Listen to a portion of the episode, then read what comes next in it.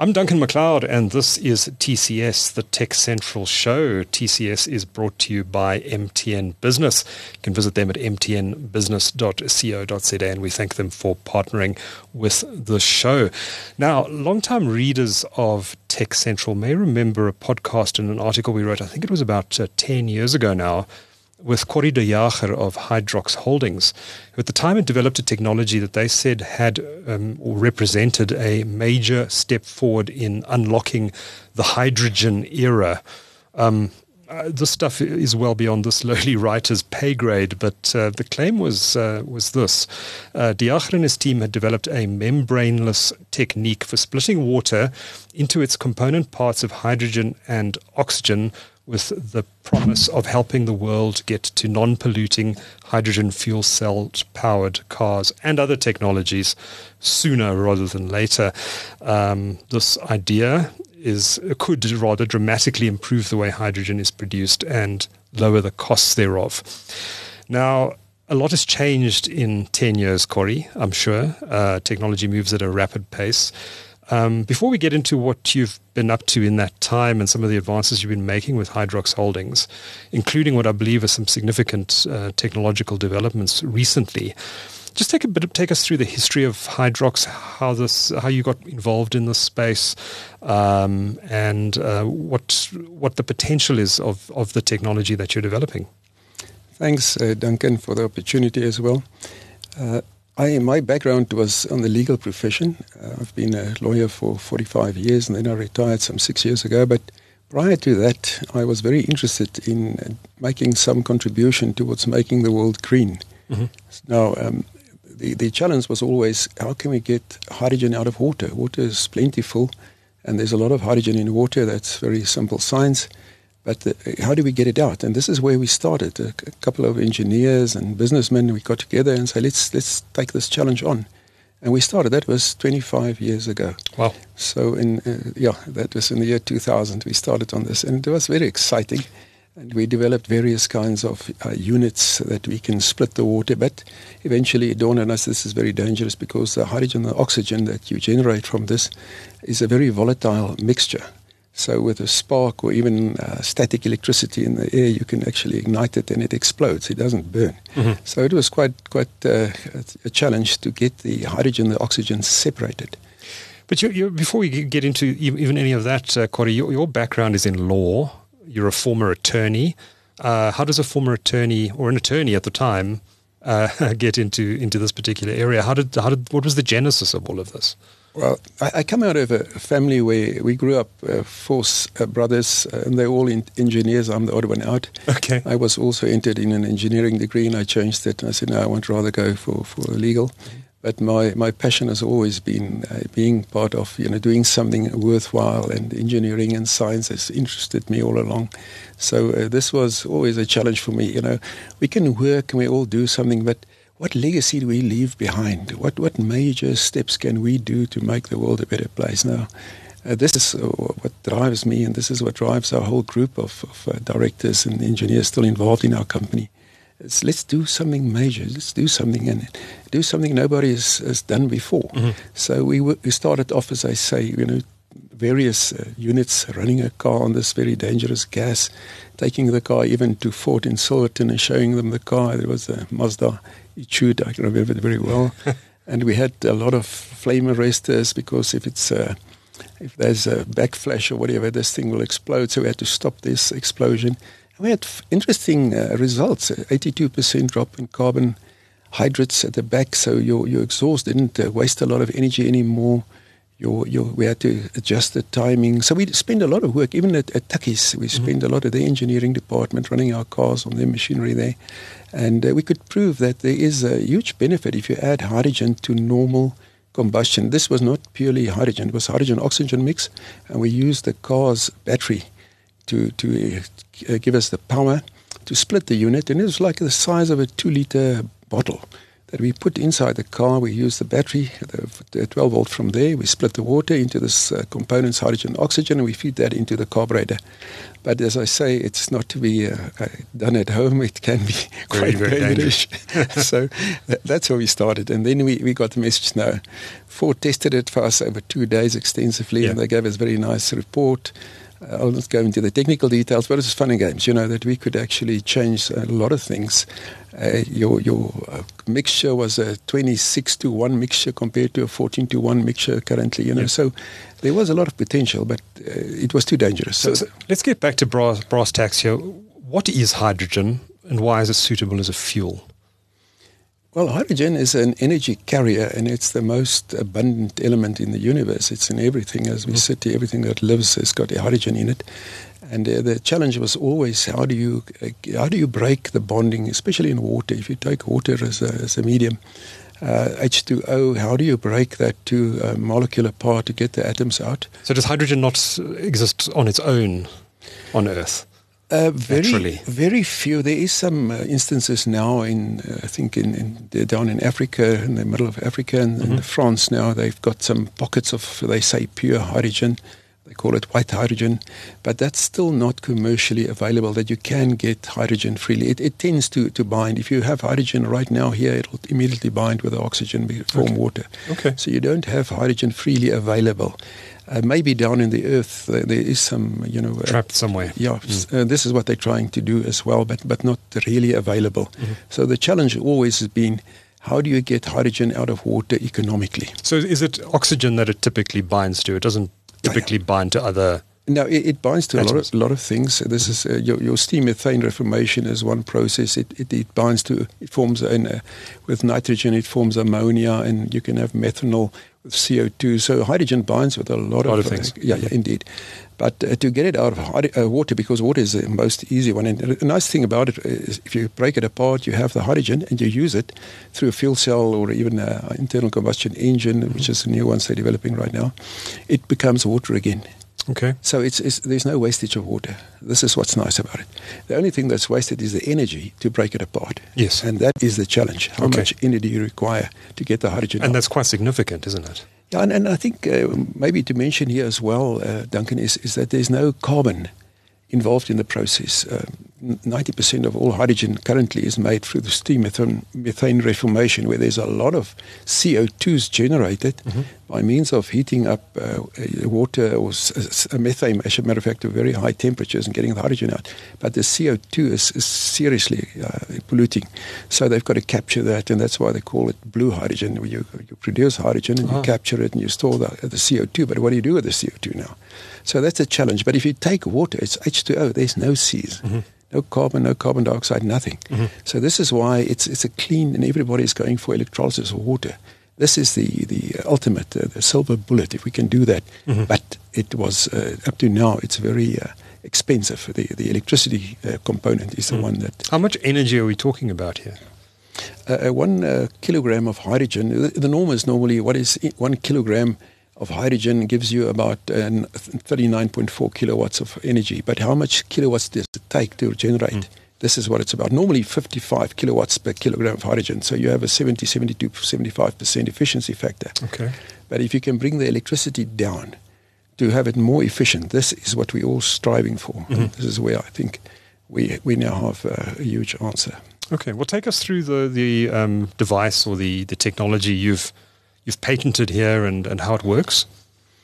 Okay, F- you know, for this uh, past nearly 200 years, uh, electrolysis has been made out of uh, two electrodes, and in between you have a membrane. The membrane is, is like a piece of plastic or a cloth, and that just stops the gases from migrating across to the other electrode. Okay. On the on the positive side, you have your your uh, oxygen. On the negative side, you have your hydrogen. And but in between, there's a membrane. The membrane stops the the um, the gases from migrating and you know again becoming very explosive. So that's why you must have pure hydrogen. by the way, uh, purity in beyond 94 percent. Mm-hmm. If you have a for for running a fuel cell, you need 99.995 percent purity, very very high grade purity. if it's got too much uh, oxygen in it's explosive and nobody wants to touch it. So that's why uh, to get it, um, the, the, hydrogen uh, pure is, is the challenge, and this is what we've managed to do. But again, if you look at the process, uh, you've got the two electrodes uh, separated by a membrane. And that's been done, as I say, for nearly 200 years in the same fashion. Mm-hmm. Uh, you've got two processes. The one is an alkaline, the one is a PEM. And now you've got a solid oxide on the side, which is not really commercially available as yet. But the PEMs and the oxides, uh, the uh, PEMs and the alkalines, as well as the solid oxides, all uses membranes. Solid oxides, very high temperature, above 750 degrees Celsius, up to 1000 degrees Celsius, and that all uses membranes. That's a ceramic membrane that it doesn't melt. Mm-hmm. And this is why the, the, the challenge was can you get something done without a membrane? And this is what we did we started working on the process. Why did we do it, by the way? Because we couldn't afford the membranes, they were too expensive. Okay. We said, okay, your process up to now was uh, the, the, the, liquid that is in between, which is water, and you, you have some electrolytic uh, solution in there, which is normally KOH, potassium hydroxide, and that is running parallel to the electrodes and then out and in between the membranes, I say. And one of our uh, inventors, a brilliant engineer, George Anagnostopoulos, the Greek chap, he invented the way and he said, why go parallel? Let's have perforated electrodes. Instead of going parallel to the electrodes, let's go through the electrodes. So we don't have this pathway along the electrodes, which also creates problems because if there's a lot of bubbles, it stops the current from flowing through. Mm-hmm. The membrane allows the electricity to go through in layman's term now. Sure. Uh, but it stops the bubbles from passing through. So you have on one side you have the oxygen, on the other side you have the hydrogen, and the, the fluid, the, the uh, water going across with it, and then it's removed by means of a gravitation process. But George changed the process. He says instead of having electrodes that's parallel, we have electrodes that we will go through. So we just use pressure through the electrodes. Pressure from, you know, you've got circumferential flow from around the edges through the center of the electrodes outside. It's like having two um, uh, pieces of uh, pipe next to each other with mm. a small one millimeter gap and you have pressure all around. The flow goes through the pipes and out. Mm-hmm. That's all it is. So no membrane. And that's what we we astonished the scientific world by succeeding in building these. We built various ones. The first ones were very small. The others are much bigger now, and they all work, and it's a perfect separation. Hydrogen on one side, oxygen on the other, and no membrane involved. So we're very proud of that. Okay, and uh, then you capture it again using yeah. gravity. Yeah, you, you, you, it goes through a gravitation process. You have little lots of uh, uh, marble balls all over, and you break this uh, the uh, the uh, hydrogen and the oxygen on the one side, the oxygen releases. If you break the surface tension, the water runs down below. You capture it again, you recirculate it. Mm-hmm. So that's as simple as that. And the gases go up, and they, they you, you capture it on the top. That's a standard process. That's uh, every single electrolyzer uses the same kind of process. It's there's nothing uh, strange to that. So, what is the significance of, of what you've done here? What is the significance of this invention? Well, initially we started off, we have less components. We don't have a membrane. So immediately your cost factor and your longevity will be much better now mm-hmm. because you don't have to replace a membrane every five, six years. At a commercial scale, I mean, what are we looking at here? How big are these membranes, these devices for doing this work? Uh, the, the, the membranes itself is about a meter by 800 meters. And then they... they by all, 800 meters? Uh, eight, uh, no, 800 millimeters. Millimeters, sorry. okay. meter by meter. and, and then you, you stack them. You have about 66 of them them to make one megawatt.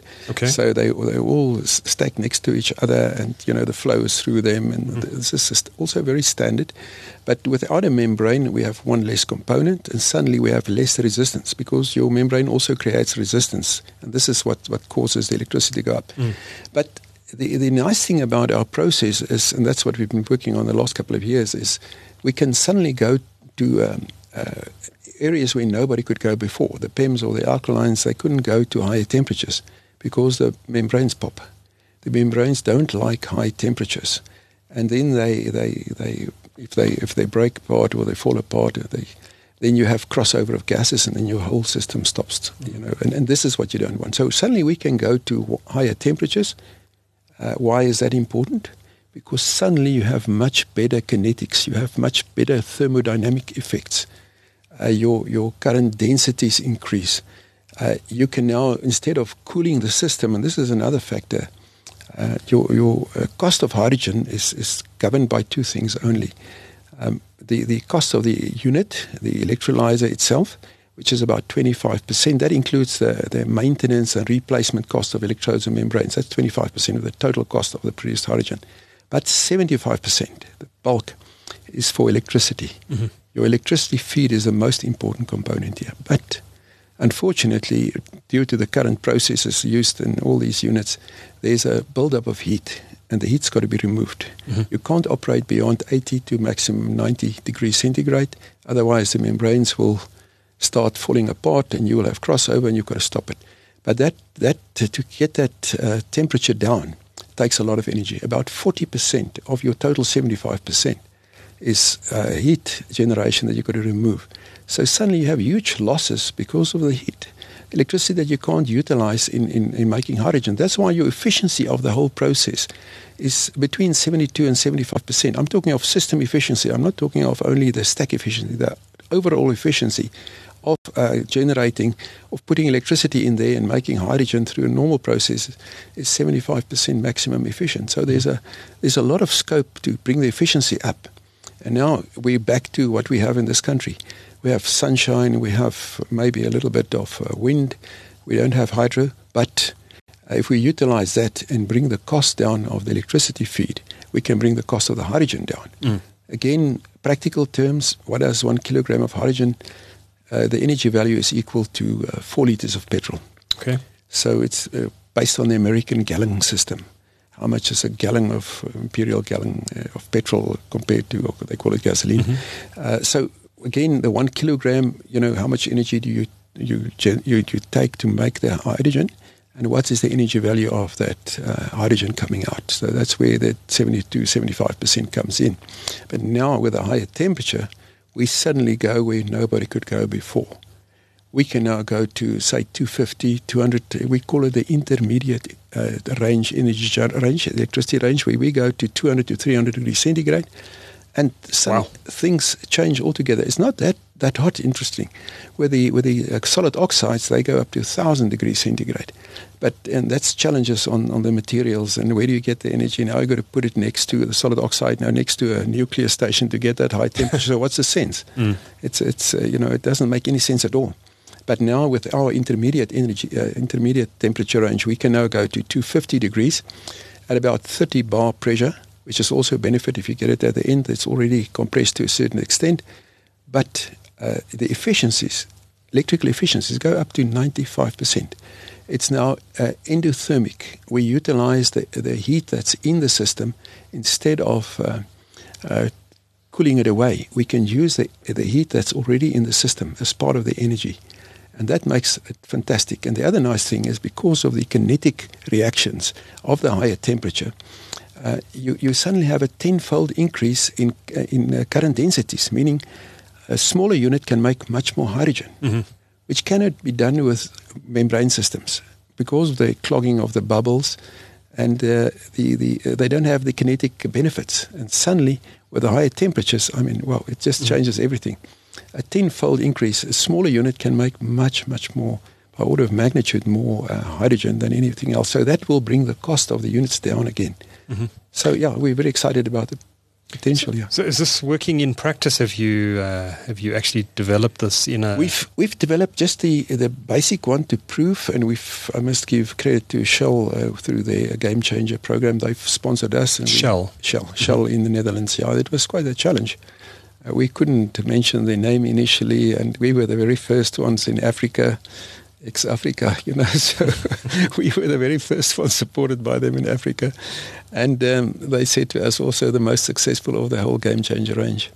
So they will probably be also involved in the next phase. So we proved the principle that we can do it at lower temperatures, at 80 degrees, at normal 5 bar pressure. But now to take it to the next level, we have to test that as well. But mm-hmm. theoretically, there's nothing in our way the, the issues we've got to solve is just what materials are we going to use of construction? Is it polypropylene, polyethylene? What kind of plastics mm-hmm. that can handle the higher temperatures and the higher pressures? And then the anode, because the anode is corrosive on the uh, at the higher temperatures. We've got to look at, you know, is it titanium instead of nickel? Mm-hmm. But these are things that can be solved by the clever guys. But what does it mean for the the commercials around um, around producing hydrogen? Um, how how much cheaper do you think it'll be using this new method? Well, number one, if you if you don't have to waste forty percent of your seventy five percent energy on, on electricity, on cooling it down, that's a 30% saving on the total cost of, of, hydrogen. Okay. That's a one start. So at least we'll say 30% drop in the price of, of uh, hydrogen compared to what it is currently. So that's a major step. It's not incremental. And then we talk of the increase in current densities. I, I, don't want to venture on that, but uh, you know, of the 25%, suddenly that could be halved, I, I should mm-hmm. think. So, uh, you know, uh, I, I, don't want to speculate. Sure. Let's leave that up to the, the clever guys. There were many studies done already on higher temperature and the benefits. In Europe, especially by the Danish Technical University, we've got the full cooperation. We're using their publications where they've proven all of this. But they couldn't go further with their tests because their membranes popped. They tried to do different kinds of membranes. We don't have membranes.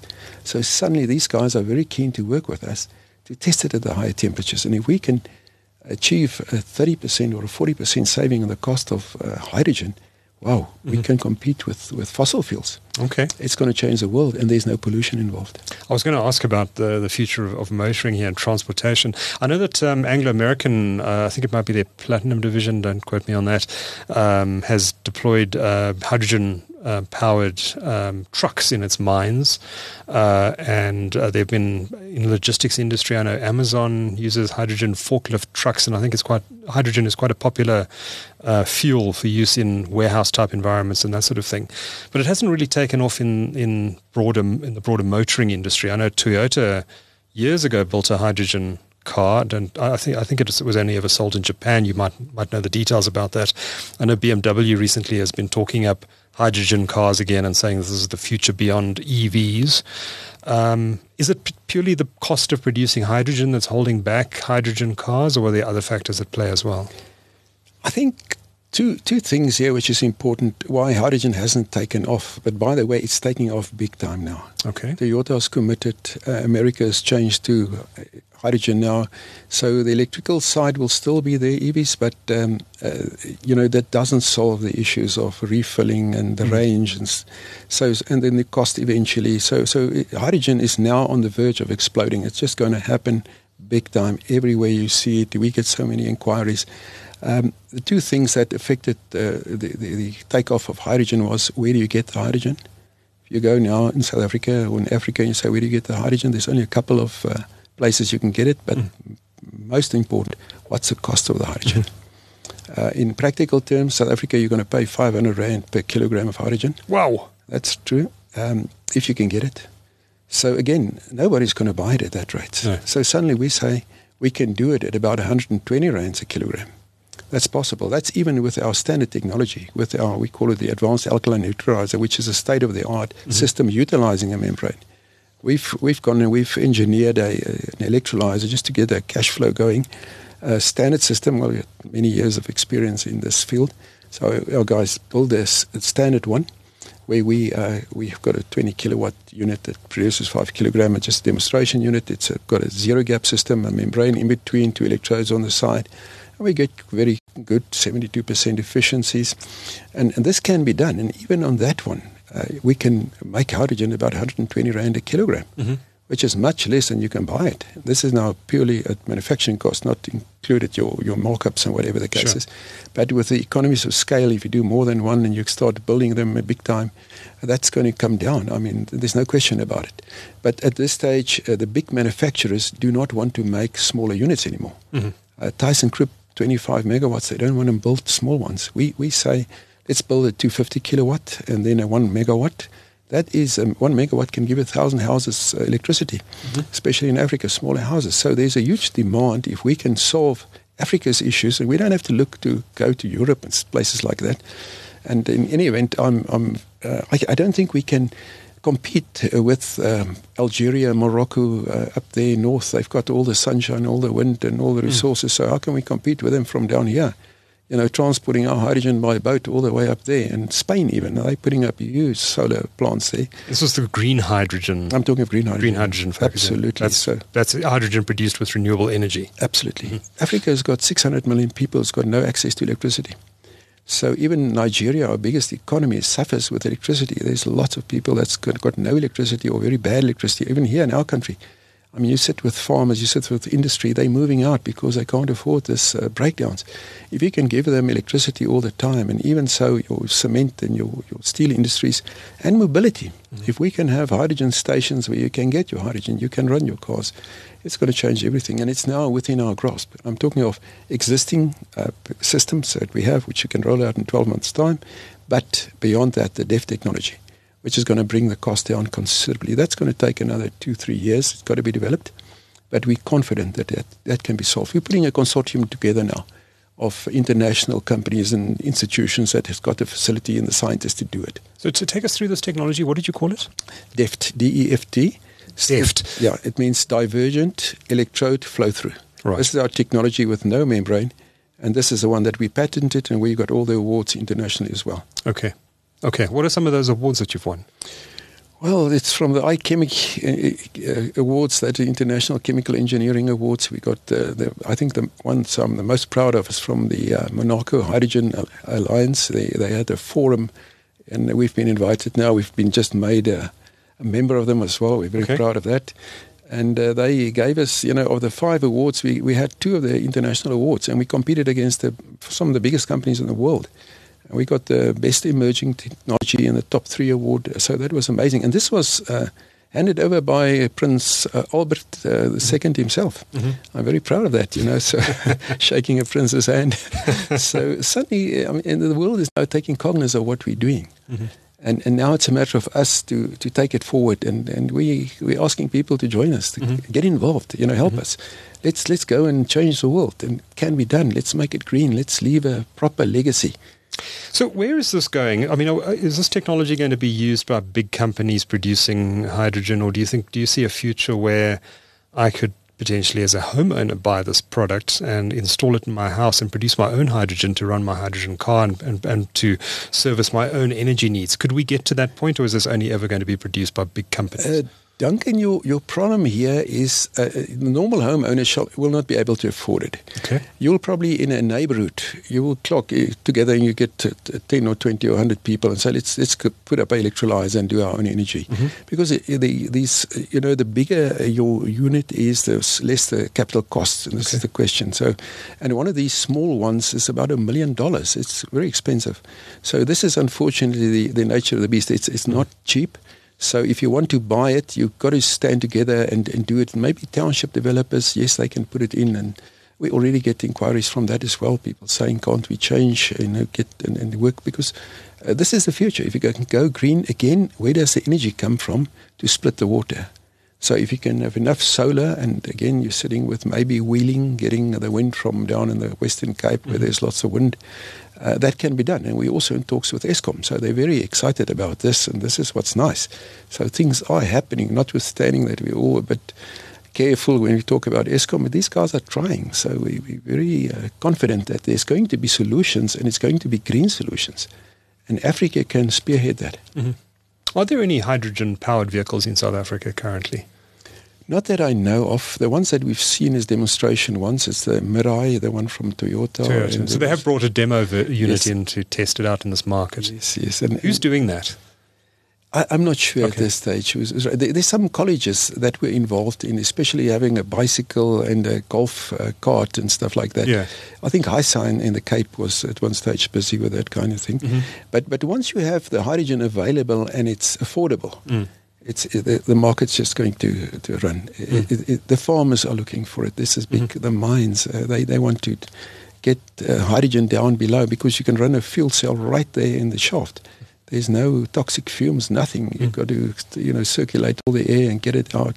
It's just fantastic. It's it's just the answer. But uh, again, where do you get it? What do you pay for it? Mm-hmm. And this is where I believe we have the answer. Okay. So what are the barriers to to the world adopting this technology? Um, I mean, obviously, I, I imagine you'd want to get the the cost of the energy below fossil fuels in short order, and once that happens, there's just going to be natural demand for it. Uh, how far are we from that point? Yeah, it, it's it's not really to be below fossil fuels. Mm-hmm. It's to be close to fossil fuels. Remember, a fuel cell has got a 60% efficiency factor compared to a motor car, which has got about a 30% efficiency factor. So you can get double the mileage if you want to look at it that way from hydrogen compared to petrol. So even though you pay a premium for your, your hydrogen, it, it, it's going to give you a, a much better, uh, you know, distance to travel mm. compared to petrol. So uh, from that, you just got to be close. And this is where if we can bring the cost down by 30 or 40%, we're already uh, beating uh, the price of, of, of uh, fossil fuels.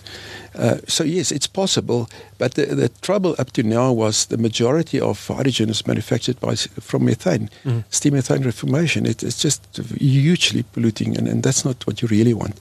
So, if we can get it from water, and we believe we're there now, it's it's going to revolutionize everything. We're mm. on the verge of a you know an explosion into hydrogen and mm. making the world green.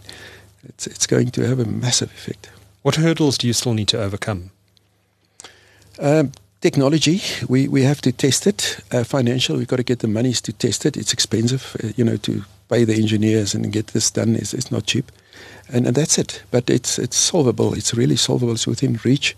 And, and you know, we are inviting people to get involved, mm-hmm. to get in touch. So you're looking us. for capital range, venture capital funding at this absolutely, stage? Absolutely, absolutely. If we can get that, we can solve the issues very quickly. It's it's uh, we can short term build the uh, the uh, alkaline one mm-hmm. locally. It can be containerized. We can put it in a, on, a, on, a, low bed. You can deliver it where the people want it, and all you need is steam and water, and that's a normal reverse osmosis little machine and the, uh, the electricity, which is hopefully um, renewables. Mm-hmm. And then you can produce hydrogen. And you know, the nice thing for one kilogram of hydrogen, there's eight kilogram of pure oxygen, which is currently just bled off. Mm-hmm. But you can give that to the hospitals. You can make a huge difference in people's lives. Mm. It's a big industry, with, yeah. With, with these uh, tunnel farming, the fish farms, they want oxygen in there. Yeah. So that's that's another huge possibility. Yeah, yeah. And the safety issues around producing hydrogen, have you overcome those? I mean, yes, no, yeah. we, have we've, we've been through that. very, very good uh, question. Hydrogen is not, uh, if it's pure, yeah. there's no risk of explosion at all. And I'm talking of beyond 94%, but mm-hmm. we talk of 99.995 for, for uh, fuel cells. Mm-hmm. So there's no doubt about it. I mean, you, you, you always talk about this blimp, the uh, Zeppelin that exploded, yes. you know, but that never exploded. It burned. Caught fire. And it fell to the ground. Mm. If that, that hydrogen was unpure, it would have exploded. There would have been no camera crew down below. There would have been a massive hole in the ground. Nobody would have survived the accident. So it just shows you hydrogen is, in fact, it's flammable with oxygen, but not yes. on its own, indeed. On its own, yeah. Yeah. Okay, but uh, the fact that you're separating them at quite close proximity, that, is that, there risk there? No, no, no, we've sorted all of that out. and, and, we've got so many HAZOPs that that's done on the on the system itself. Yeah. You know, from Shell's uh, angle, they had oh, they had all these experts coming in, and everything is, is also done by PLC. So we're sitting with with uh, Siemens uh, programs and computer mm-hmm. systems. So everything is managed. The flows, the purities, everything. If something should go wrong, and we hope it doesn't, then immediately the system kicks in and stops it all. So mm-hmm. no, no, no risk at all there. Okay. But if you should now mess around with it, yes, I'm, I'm sure you're going to look for trouble. That's why we have it enclosed in, in, in a container. All you can do is uh, put in water, uh, demin water, and, and electricity, and that's it you're not allowed to open it, you're not allowed to mess around with it, and then the technicians will come and service it mm-hmm. once in a couple of years' time and replace some of the components as they fall due. But this is what's nice about it. It's actually manageable. For example, if we want to do it quickly in this country, it's a matter of taking the old Sasol model, where you have your filling stations, um, and you have one central plant where you do it by means of containers. You, you put it in these pallets. Mm-hmm. They have all these um, containers, all these tanks standing there, and about 36 of them. And they, you put it on a truck. and You deliver it to the to the uh, like you do gas. It's gas, mm. exactly. You deliver it to the to the filling station, and it stands above ground. You don't have to do IEAs and stuff like that. You you just put it above ground. It's safer than the, the LP gas that's been sold inside the kiosk. That's mm. dangerous mm-hmm. because that's explosive. Mm-hmm. You, you leak that and you have a flame, it's going to explode. Hydrogen doesn't explode. The test they did on the Mirai is they shot into this um, tank and they tried to. Expl- it doesn't explode. Mm-hmm. Simple as that because there's no oxygen in it. So, and if it gets, uh, it leaks, it dissipates immediately. It's the lightest element of all. So it just disappears. So it just whoops, it's gone. Mm-hmm. There's no chance of it. You know, so really, uh, we're quite happy as far as the safety aspect is concerned, and we conform to international standards. Okay. Okay, Sasol seems like a company that might be interested in this sort of uh, tech. Have you had any conversations with them? We had years ago with Sasol, many, many moons ago. I'm talking about 20 years ago we, when we started off. We mm-hmm. are way beyond that now. So okay. our, our, system has changed. Our safety is much better. Everything is up. We sorted all of the issues out. We haven't had conversations with the management as yet okay. uh, because they, they, they're making the mo- most hydrogen in the country coming from coal. So, you know, they're selling hydrogen big mm time, but only, and they use most of their hydrogen themselves, by the way, mm-hmm. to change into different kinds of chemicals and stuff. So, yes, they will be interested, uh, you know, because methane is also, you know, the, what they use from, from uh, Mozambique. Uh, yeah. You know, I'm not sure about the, but you can see the pollution over there in Secunda. It's mm not nice. So we can change it and make it green. Yes, by all means, we'll, we'll be very happy to talk to them. Okay. Do you, um, in terms of commercializing this uh, technology, do you see Hydrox becoming a manufacturer of, of, of, of, devices that do this in the field, or do you see yourself more like a company like ARM Holdings in the UK that licenses its IP to design chips and has other companies make those chips? Do you see yourself as a as an IP company that, that just simply licenses to companies so that they can build their own systems, or do you see yourself building your own systems that you then sell to, I don't know, Toyota, for example? Duncan, this is much too big for us. So for us to manufacture, we can manufacture one or two demo units, and that's it. But it's it's got to be done under license. There's no okay. question about it. The, the, the, demand is from all over the world. We have people saying, "Can you give us smaller units? Is it immediately available?" Mm-hmm. On the DEFT technology, that's going to be massive. And again, we're not limited to one megawatt. We can go as big as we would like to. This is what's nice about it. It's scalable. The whole unit is scalable. But as I mentioned initially, it's expensive to build one unit.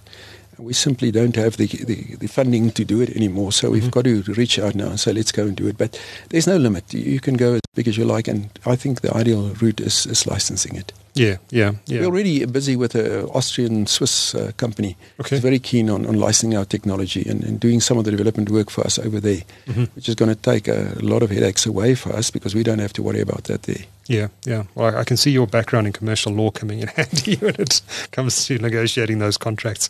But uh, you've you've also said uh, you've patented uh, the technology in various yeah. jurisdictions around the world. Um, which markets have you patented it in, and is anyone else trying to do this?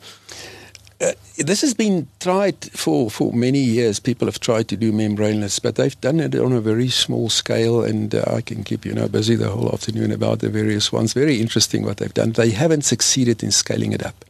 It's still on on on a um, lab scale. Even in, in the UK, there's a company that calls themselves membrane free, but it's a double process. It's not done it on the first step. So it's still not, it's all about energy efficiency. How much energy do you require to, to, to make it in the end? And can you scale it up? And this is where we're fortunate we can scale it up. Ours is so simple. People have asked us, how the heck did you guys do it? And this is on an international forum, so we get where we present our technology. They're just amazed. And it's so simple. This is what's the secret behind it. So, yes, we've got it patented in all the major c- countries right around the world and uh, we renew our patents regularly, and we have new patents all the time being developed. So yes, uh, it, it's it's nice to be part of this and to develop it and to sit and to think. You got the old expression, "Think it may be a new experience," and this is what what's uh, what's being done here. We start and we think we've got a lot of clever guys, and they all sit together and said, "Let's sort this problem out. Don't worry about it. it's not been done before. Mm-hmm. Let's look at how can we resolve this." And then we get the answer, and suddenly, you know, there it is. So, yes, we're very proud. Do you find there's some uh, skepticism as well on the world stage towards a company coming out of Africa claiming to claiming to be able to um, um, create this world-changing technology? Is there some? Do you find? Do you pick up any of that when you meet with people with experts internationally who say, "How the heck could this come out of the dark continent?" Duncan, uh, Africa does not feature on any of these renewable energy uh, uh, charts anywhere in the world. It doesn't feature. It's no, nowhere. Mm. We, we remain the dark continent. The first time one of our chips uh, re- represent one of our engineers we sent to Madrid in Spain. To there was a technology challenge, and they said they want to look for green uh, solutions and stuff. But they were actually looking for IP, but um, IT things. And but irrespective, we presented there, and there was about 350 delegates. They had five minutes to present their technology, quick five minutes. And when he introduced himself and he says his name and he's from Hydrox Holdings, uh, Johannesburg, South Africa. When he said Africa, 350 delegates turned their heads and look at my poor engineer who's never been in Europe before. he felt like he's out of place. and uh, eventually we got to the final stages. We, we got through all the elimination uh, routes. It was very exciting, you yeah. know. So it, it's there's a big bias against Africa, make no mistake. We, we, we're not known for our high tech. We're not known for our technology, but bear in mind. I mean, a lot of technology has been developed in this country. So has it been a bit of an uphill battle to get people to take you seriously abroad? And now they're taking us seriously, yeah. indeed, with the international recognitions and From stuff. Shell. Uh, Shell at first, yeah, that's very important to us. And then uh, from Prince uh, Albert yes. Monaco, you know, that recognition. Mm-hmm. And then from the I Chemical Engineering, uh, you know, this is international concerns that come along and give us recognition. But the main thing would be once we have our first unit that can produce the hydrogen at much less, that's going to really uh, set the world of uh, mm-hmm. You know, normally, your, your, your, investors come along and they say, "Okay, I'll invest in your technology. How long before we get a return on our funds?" Mm. And this is our big thing. There's no real venture capitalist who says, "Okay, I'm prepared to wait it out. I see you've got the potential. You've done all the uh, homework. You've got all the credentials." Uh, we don't get that. We simply don't get it. And you hear all the millions and billions spent on uh, projects all over the show, but it's not about venture capital being applying money and taking that opportunity and chance and, and uh, going through the stages to develop it. They want all want a return, and even the, the ones that claim to be venture capitalists, mm-hmm. they, they come along and they want a return on their monies, and this is where we, we come unstuck. So we're really looking for genuine venture capitalists that are coming along get involved in right now, the potential is enormous. Yeah.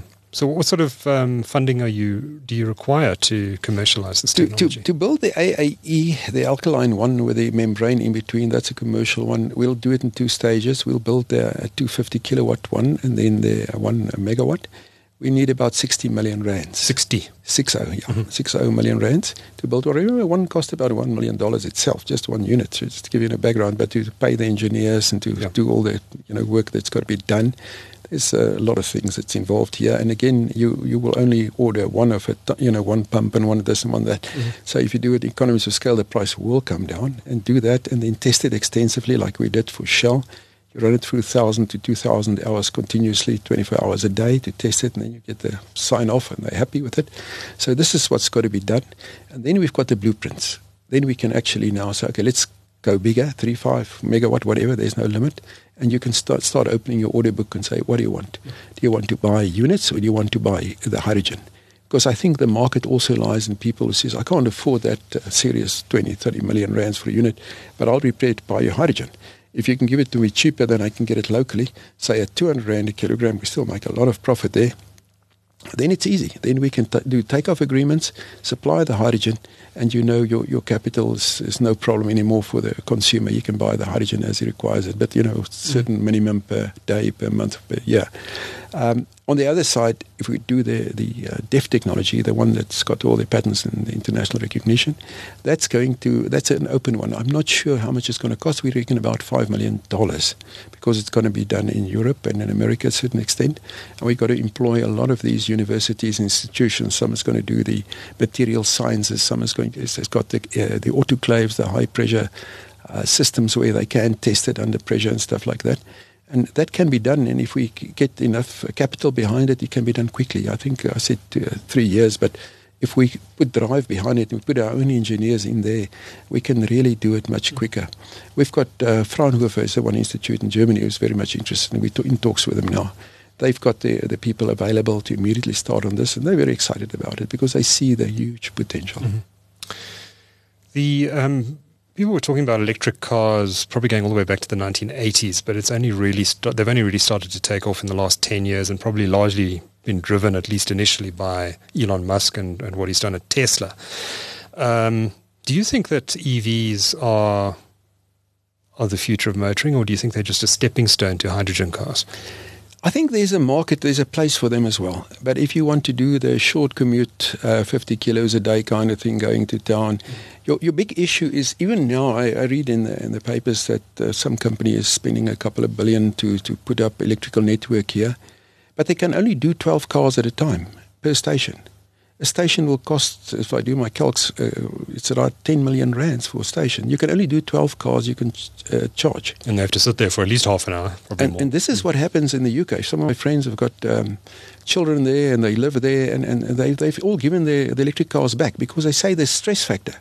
If the temperature drops, like it's getting cold, mm-hmm. your battery drops, your uh-huh. battery's performance. So they get this stage fright. They sit there and they worry. Mm-hmm. It's a psychological thing. Mm-hmm. Am I going to make it? I mean, this thing is now 20% left, and, you know, can I make it? Can I get to the job? And when I get there, is there a sp- spot where I can park, charge my car? Because although there's a quick charge, you can do it within uh, 40 or 50 minutes. You can take it up to 60 or 70 percent. Uh, but then you've got to get where you can recharge it. Our systems don't allow it. If you look in, say, the south coast of, of the Cape, uh, Mossel Bay, that, that, area which is very popular in December, if you have 10,000 cars coming down there, all electrical cars, they're going to collapse the grid because they all charge at night. Yeah. Uh, they each have 40 to 50 kilowatts of energy. Where, where, where is it coming from? our current lines can't support it. So extra energy. So really, uh, it's not South Africa is not really ideal for electric cars. I think they've got their market, mm-hmm. but the main thing is hydrogen provided, it's available, and it's affordable. Then it's going to change. And everything. it's neither of those two, two things right now. Yeah. Um, Unfortunately, no. Is it a chicken and egg situation? I mean, Toyota's been talking about this for years. It has the Mirai. Um, but it only has the Mirai. It doesn't have other hydrogen vehicles. What what's what's really holding this back? Is it is it the car companies that are not committing enough focus to it? Is it is it that more work needs to be done by companies like Hydrox to get the cost of hydrogen down? What what what are the barriers? I think uh, Toyota itself is now committed. They said they're going to build their own electrolyzers to manufacture the hydrogen for that very simple reason. Mm-hmm and then also to bring the cost down. But again, they're limited by science. You can't, you've got a membrane, you can't change it. So here we are with new technology that's going to make a dramatic impact there. But uh, yeah, again, it's it's uh, it wasn't the commitment. They were scared. Is it electrical? Is it not? And you think about electrical in our roads. If you have a, a car which the whole floor of the car is a battery, and you hit one of the, our local potholes, think what the the, the, the uh, chassis is going to do and the battery is going to do, and that battery cracks. Mm your car's going to burn out. Mm. So it's, it's, it's, a, it's a risk factor, the electrical cars for our roads. Uh, we're not really geared for electrical cars, although we, we'd like to be say we are, but mm. it's, it's not going to happen. Uh, you know, Eskom is not there to supply all the electricity, so it's a, it's a, it's a challenge. It's a huge challenge. I think it's, it's nice. They will be there, but uh, hydrogen is much, much easier. And mm. also big trucks. I mean, the, the space you need for a big battery to, to equalize a hydrogen car. It's just, you can't compare. Mm. Uh, trains, there's already trains running on, on hydrogen in uh, Europe.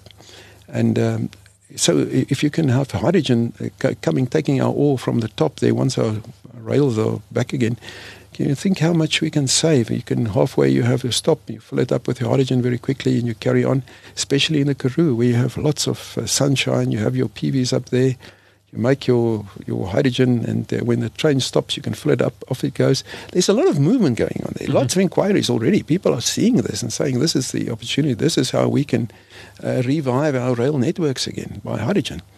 Provided they don't, you know, they can keep their lines intact, uh, mm-hmm. that'll help. But it's electricity can be substituted now. Why is Musk not building hydrogen cars? Hasn't he said some disparaging things about hydrogen in the past? Yeah, he said uh, fuel cells is fuel cells, but I think he's, he's going to eat his words. and uh, uh, yeah, we, would like to speak to him. I think he's the right guy. He's a brilliant guy. Yeah. So, and he's South African, so I'm very proud of him.